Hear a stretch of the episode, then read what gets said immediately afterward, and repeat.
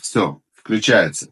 Вы знаете, есть в Торе очень много таких практичных, очень важных практичных таких э, советов. Вот один из самых практичных советов в Торе – это трактат Медила в Талмуде. Есть там такое выражение. Если скажут тебе э, Лойгата Вамацата Альтамин, если скажут тебе, что кто-то не трудился и нашел что-то важное, ценное, не верь. Если скажут тебе, что Игата Вамацата, что кто-то трудился и нашел, верь. То есть есть вот такое вот там выражение, и мудрецы говорят, что э, чему оно нас учит? Оно нас учит как раз тому, что все ценное, все важное, оно приходит человеку через усилия, через э, усилия, через многократные попытки. Есть самая известная история про Раби Ативу. Раби Атива – это был величайший мудрец, который, который э, значит, в, был пастухом, был он пастухом. И его увидела девушка, которая была дочка олигарха того времени – дочка олигарха, ее звали Рахель. И она увидела его, и она каким-то образом, она вдруг определила, что у него есть огромный духовный потенциал. И вот она ему говорит, я выйду за тебя замуж, если ты начнешь учить Тору. Он говорит, ну где Тора, где я? Я, говорит, «Э, мне уже 40 лет, я пастух. Какой, какой, говорит он ей, какой учить Тору? Какую Тору учить? Она говорит, я тебе говорю, выйду за тебя замуж. То есть, подумай. И Раби Атива начинает уч... женится на ней, начинает учить Тору.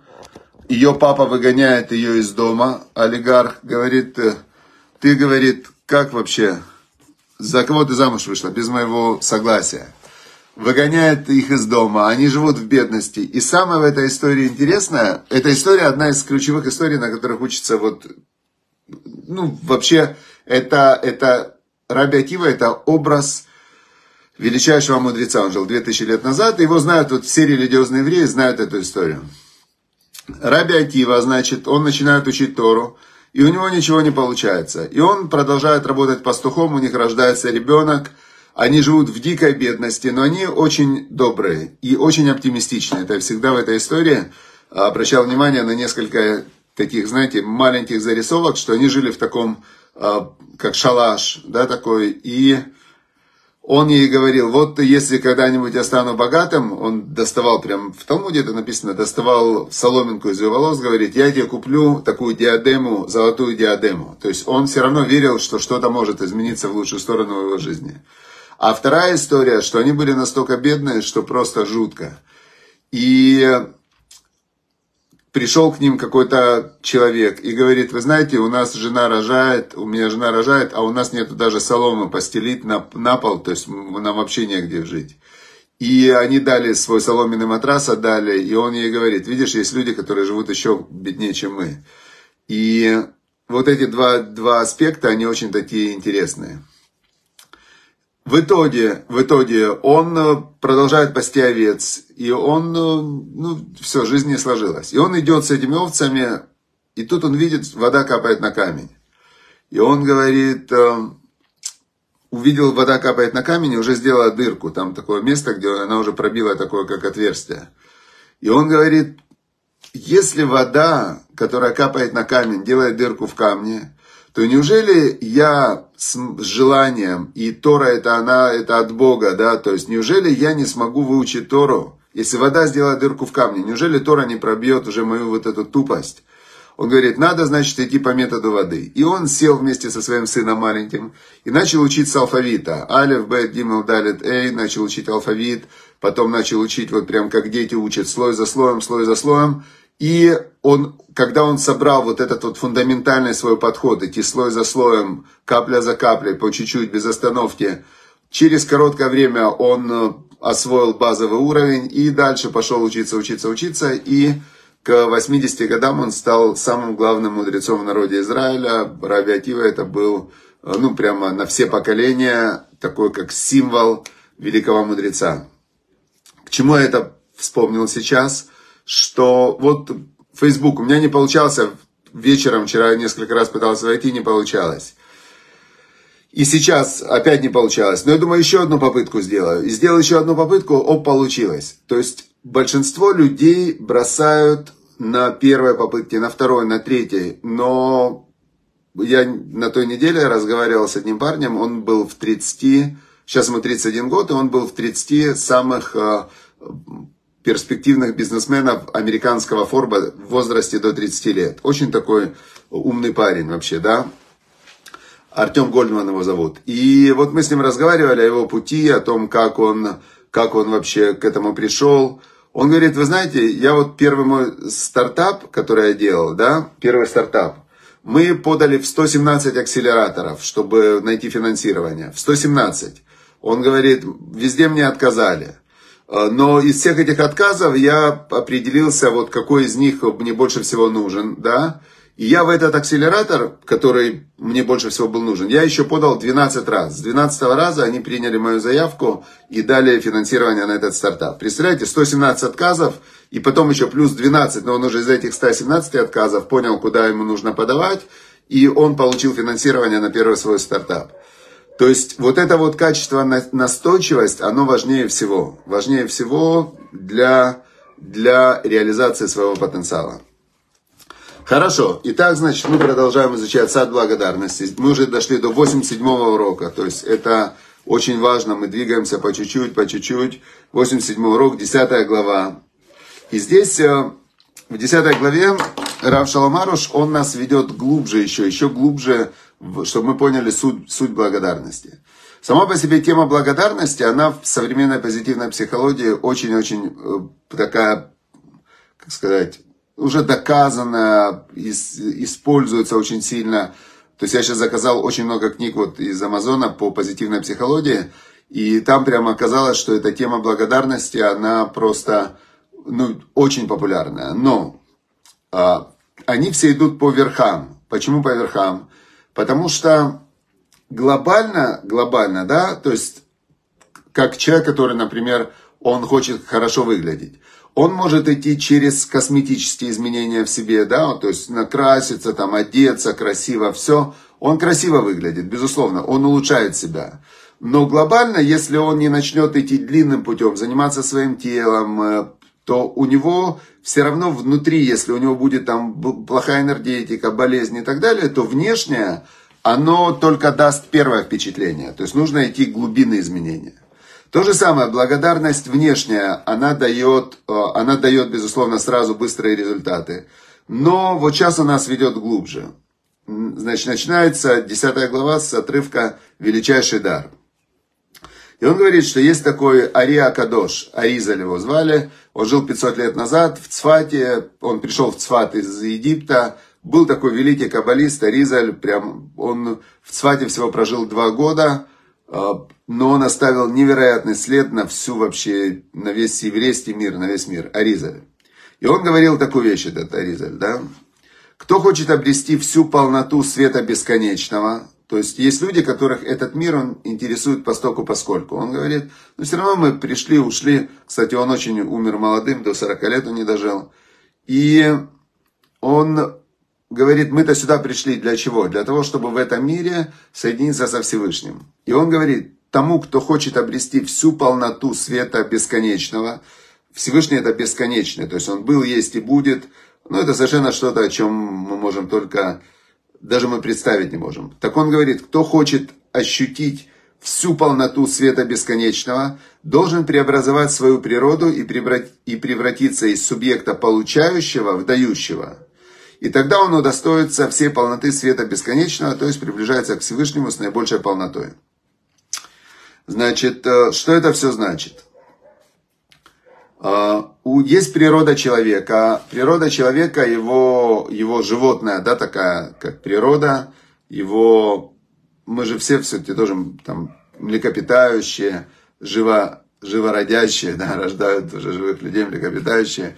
То есть у человека тело, оно очень похоже на тело обезьяны, на тело оленя, например, да, то есть мы с вами такие, как олени, кони, кто бык, там, зайцы и так далее. То есть, э, чем животные занимаются? Они кушают, они выживают, они размножаются, И вся система, вот это животное тело, она на это запрограммирована. То есть мы запрограммированы такие на выживание вертикально ходящей лужи, если смотреть на, чисто на животную природу человека, да, на его тело. Теперь, а, что делает животное? Животное, оно хочет быстрее себе взять ресурсы, и животное все время, оно на, все время боится стать пищей для кого-то.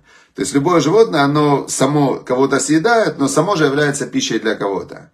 И поэтому вся вот эта вот система человека, его эмоциональная сфера и так далее, все время на, на измене такое, да, что кто бы меня сейчас не съел. Причем на протяжении всей истории человечества, то действительно было опасно, очень опасно. Теперь и во всем вот этом вот э, материальном вертикально ходящей луже есть божественная душа. Вот этот божественный свет, это источник мироздания, творец, создатель, э, который сотворил миры, там вообще, ну, самое высшее, что только есть мудрость, это все высший разум, можно его назвать там. Ну, то есть, даже высший разум, это все равно как-то есть тут слово разум человеческий. А это еще выше, выше, выше, выше, то есть самое, что только не на есть, это Бог. И божественная душа это как раз она входит как луч в эту вертикально ходящую лужу. И в интеллекте человека, вот в этом неокортексе, кора головного мозга, образуется но другая реальность. Эта реальность, она не относится к животному миру. Человек мечтает, он фантазирует, он занимается высшей математикой, астрономией какой-то занимается, там, он что еще, стихи пишет, да, там, со, в общем, какие-то выдумывает себе занятия непонятные. Э, для животных вообще непонятные. Да, вот оленю, зачем оленю высшая математика?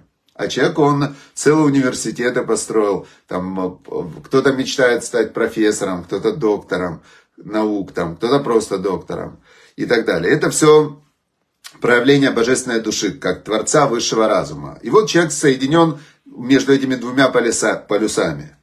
Теперь главная часть животного – это брать, получать брать себе, забирать даже можно, да, то есть животные, они все время в поисках пищи хотят забрать у другого. А, Бог, его главное качество – давать. То есть теперь, когда человек, э, его я, его самоопределение, самоидентификация, self на английском тоже есть такое слово self, значит, его персоналити, а, это самоосознание и ответ постоянный на вопрос «кто я?», да, кто я, куда я иду, какой я. То есть это вот и является как бы точкой сборки человека. И у каждого из нас идет вот эта вот э, точка сборки, да, она идет по шкале. То ты становишься все больше и больше животным. В какой момент человек становится полностью практически животным? Когда он спит. Когда он спит, у него отключено сознание, и это лежит тело, вот просто лежит тело, оно такое, э, оно живет полностью на инстинктах, на самосохранении, да, то есть включены системы, система какого-то жизнеобеспечения по минимуму, и настороже человек все время, да, чтобы, если какая-то опасность, проснуться. Теперь, а когда человек в, высшей своей, э, в высшем своем состоянии, когда он молится, когда он там в, входит в какие-то измененные состояния сознания, когда он себя осознает, но он как бы максимально отрывается от своего животного тела, да? Теперь дальше, что он говорит такую вещь, Ария Кадош, который стремился максимально соединиться со Всевышним. Он говорит, это возможно только если ты уподобляешься своими качествами Всевышнему. Как это сделать? Он говорит, стать дающим. И когда человек полностью избавляется от эгоизма, гордыни, тщеславия, всех нечистых желаний, тогда он уже в этом мире обретает полный покой и бесконечную субботу. Суббота это как приостановка, это такое то есть он уходит вот в эту вот высшую божественную реальность. Это то, о чем царь Давид, он постоянно молился в псалмах, он просил, что я, говорит, э, одну вещь просил я у Бога. Шефти бывает Ашем. Я хочу сидеть в доме Бога, коля хая, все дни жизни моей, да. Лехазот бы ноам Ашем, чтобы я наблюдал и наслаждался приятностью Бога, у Ливакер Бейхало, и чтобы я проведывал по его, путешествовал по его дворцам, по его Ихалю, по его, как, ну, дворцы там. То есть он говорит, меня этот мир вообще, ну, интересует по стоку, по скоку, да. То есть это моя, как бы, нижняя подставочка, я сам нахожусь уже там. Это как была мечта царя Давида. Дальше Ризаль говорит, как, а как это сделать? Постоянно отдавать есть э, отношения с людьми, и они могут быть построены на том, что ты даешь, или на том, что ты получаешь. Если ты строишь отношения на том, что ты даешь, то ты начинаешь давать сдаку, милостыню, оказывать помощь, излучать любовь, поддерживать, поощрять и радовать всех, выслушивать людей, совершать всевозможные, всевозможные добрые дела. Понятно, да? То есть человек, который в отношениях с людьми, он становится как Бог, дающий, то он думает все время о других, в чем они нуждаются, как восполнить недостающее для людей. И это все называется преобразование собственной природы. Поэтому праведники, они все время все делают для людей. Я видел таких людей, вот Равыцкак Зильбер, Зихронос Враха, он был полностью, вот он был самоотреченный, он для каждого, у него его я, его эго не было вообще. И он вот, когда он с тобой был, он прям сливался с тобой, это удивительное было ощущение.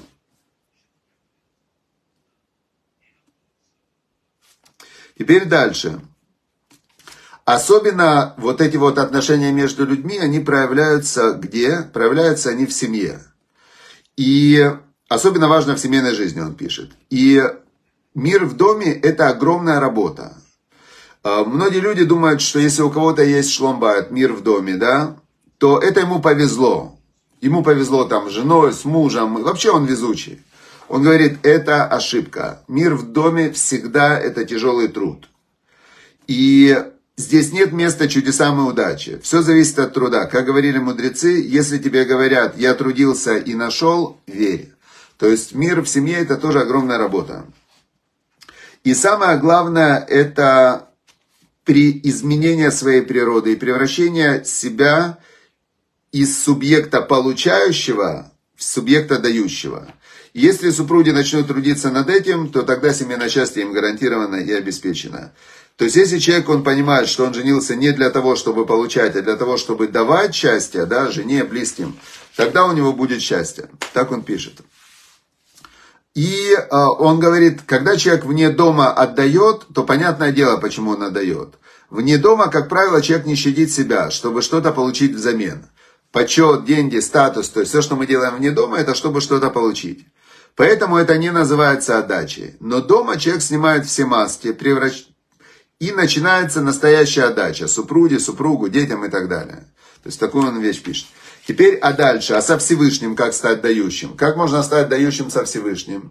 Если Всевышний его суть давать, и у него все есть, он источник всего. Как ты можешь со Всевышним из получающего стать дающим?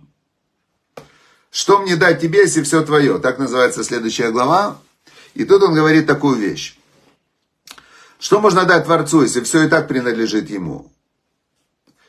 И он говорит так, ответ таков, скажи спасибо, ведь благодарение это отдача, когда благодарят, не ожидая воздаяния. Конечно, благодарение это прекрасное средство для решения проблемы получения помощи. И некоторые люди говорят спасибо, чтобы что-то получить. Это уже не отдача. Речь идет о том, что о том, кто действительно хочет лишь благодарить, говорить спасибо снова и снова.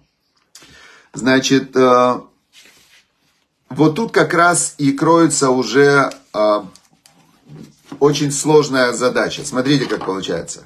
Вот мы с вами уже 87 уроков, 87 уроков мы с вами изучаем благодарность. И тот, кто начал это, тот, кто не просто изучал, а начал это практиковать конкретно, э, я знаю, что многие действительно начали это практиковать, то их жизнь преобразовалась кардинально. То есть э, э, настолько, вот я могу про себя сказать. Вот у меня вчера, например, там я ложусь спать, и у меня болит живот. Теперь, раньше я бы был сосредоточен, ой, у меня болит живот, болит живот, да? Теперь я иду по системе Равшалом Аруша и говорю, спасибо Всевышнему, что у меня не болят уши. Спасибо Всевышнему, что у меня не болят глаза. Спасибо Всевышнему, что у меня не болит э, там голова, что у меня, спасибо Всевышнему, что у меня не болят плечи. Спасибо за руки, которые не болят, за кисти, которые не болят, за локти, которые не болят. Я благодарю за каждое то, что я как бы не сосредоточен на том, что у меня болит, а я сосредоточен на том, что у меня не болит. И я за это благодарю, радуюсь и вниманием как бы прохожу по всем работающим вот этим вот частям тела и радуюсь, и благодарю, благодарю, благодарю. И в конце, как Рав Шаломаруш советовал, я говорю, ну и если бы у меня еще живот прошел, было бы вообще отлично. Бах, проходит живот. Слава Богу, спасибо Всевышнему, все прошло. Теперь, что из этого видно? Что действительно, когда человек начинает благодарить, он начинает получать невероятные подарки от этого.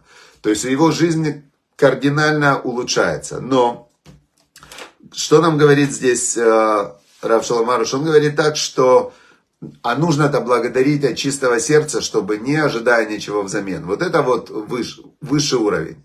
Но в какой момент высший уровень этот может проявиться? Только когда ты благодаришь за то, что... Если бы я благодарил за то, что живот болит, это был бы уже, наверное, высший уровень. Спасибо Всевышнему. Хотя и тут я бы все равно бы надеялся, что он пройдет.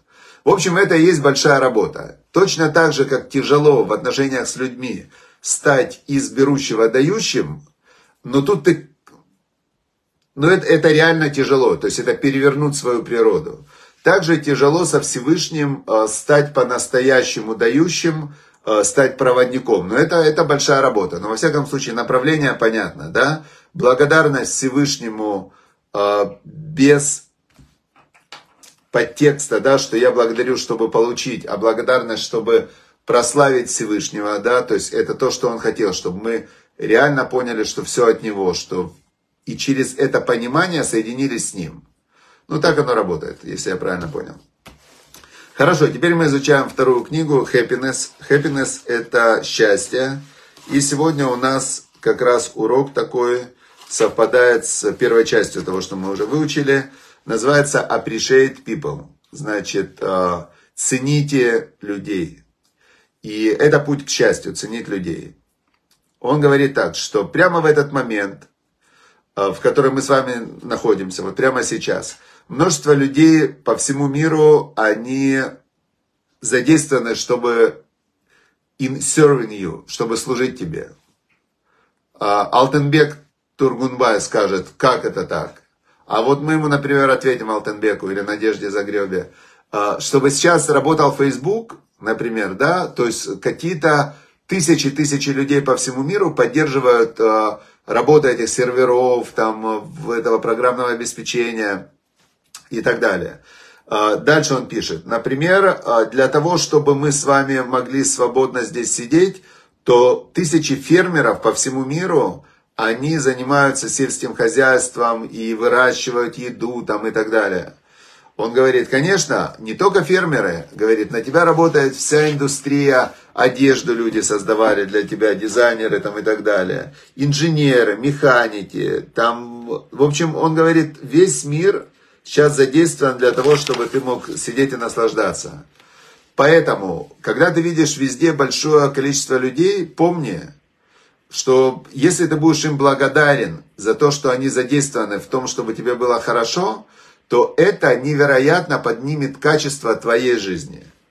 А если ты им скажешь еще спасибо за их помощь, то это в глобально в мире поднимет градус вот этого счастья, потому что каждый из нас понимает, насколько приятно, когда люди ценят то, что ты для них делаешь.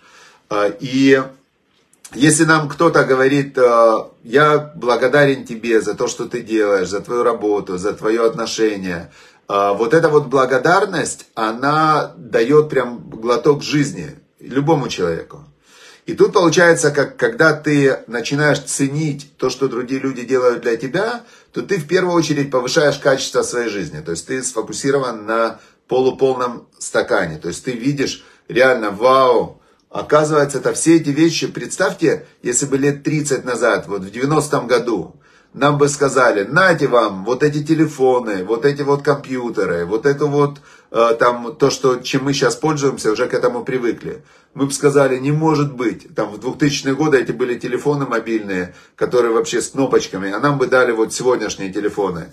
Э, я помню компьютер первый, там, в 2005 год я купил ноутбук, э, вот в Америке, Toshiba, вообще это был для меня космос. Но сравнить его с тем компьютером, на котором я сегодня работаю, это просто как вот этот вот телефон маленький относительно сегодняшнего айфона.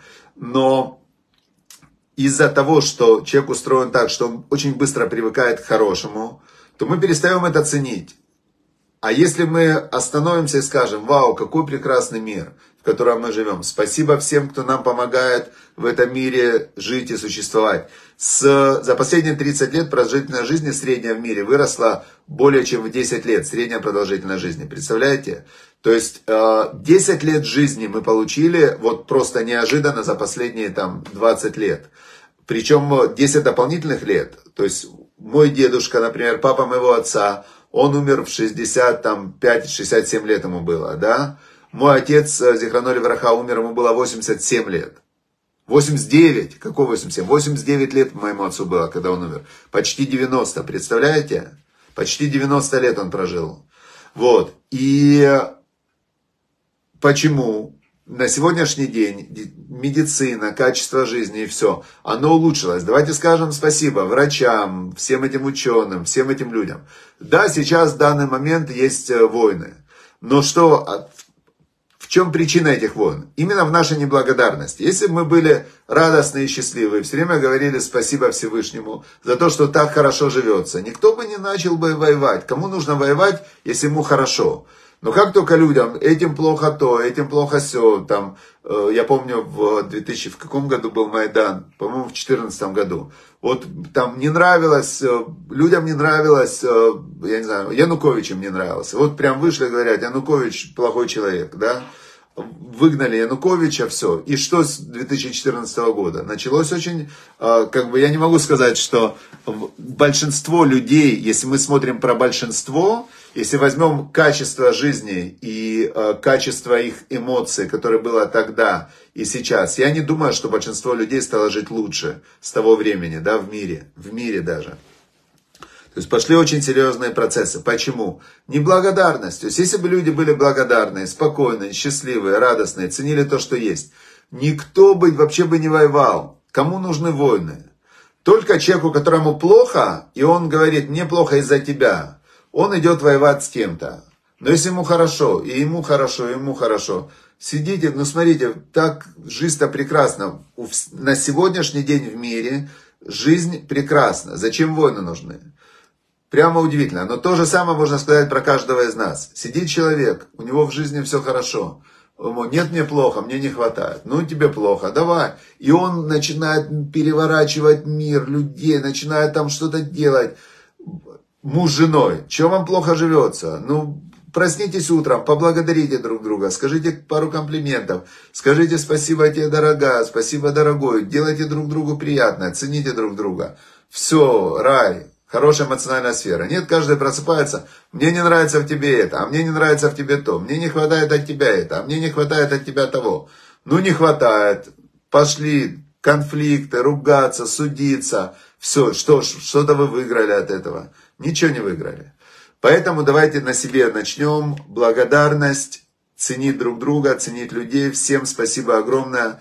Я очень вас ценю. Спасибо огромное, что вы приходите на уроки. Спасибо огромное, что вот именно благодаря Владимиру Косякевичу, Вадим Колесник, Евгений, Дэн Дубравин. Дэну Дубравину огромное спасибо. Сколько лет я уже знаю Дэн Дубравина. Огромное спасибо Дэну. Прямо меня очень вдохновляет, Дэн, что ты приходишь. Один из лучших тренеров в Украине, психологи, тренера по эмоциональному интеллекту посещают уроки. Это очень-очень приятно и важно, что дальше это распространяется на всех его учеников, э, он автор книг и так далее. Всем вам огромное спасибо за то, что вы приходите на уроки, поддерживаете, практикуете, я уже нашел следующую книгу, которую мы будем изучать. Вот мы закончим сейчас вот эти вот 100 уроков счастья, и закончим мы сад благодарности, и дальше пойдем в этом направлении двигаться, потому что я лично очень счастлив тому, что мы изучаем эту книгу.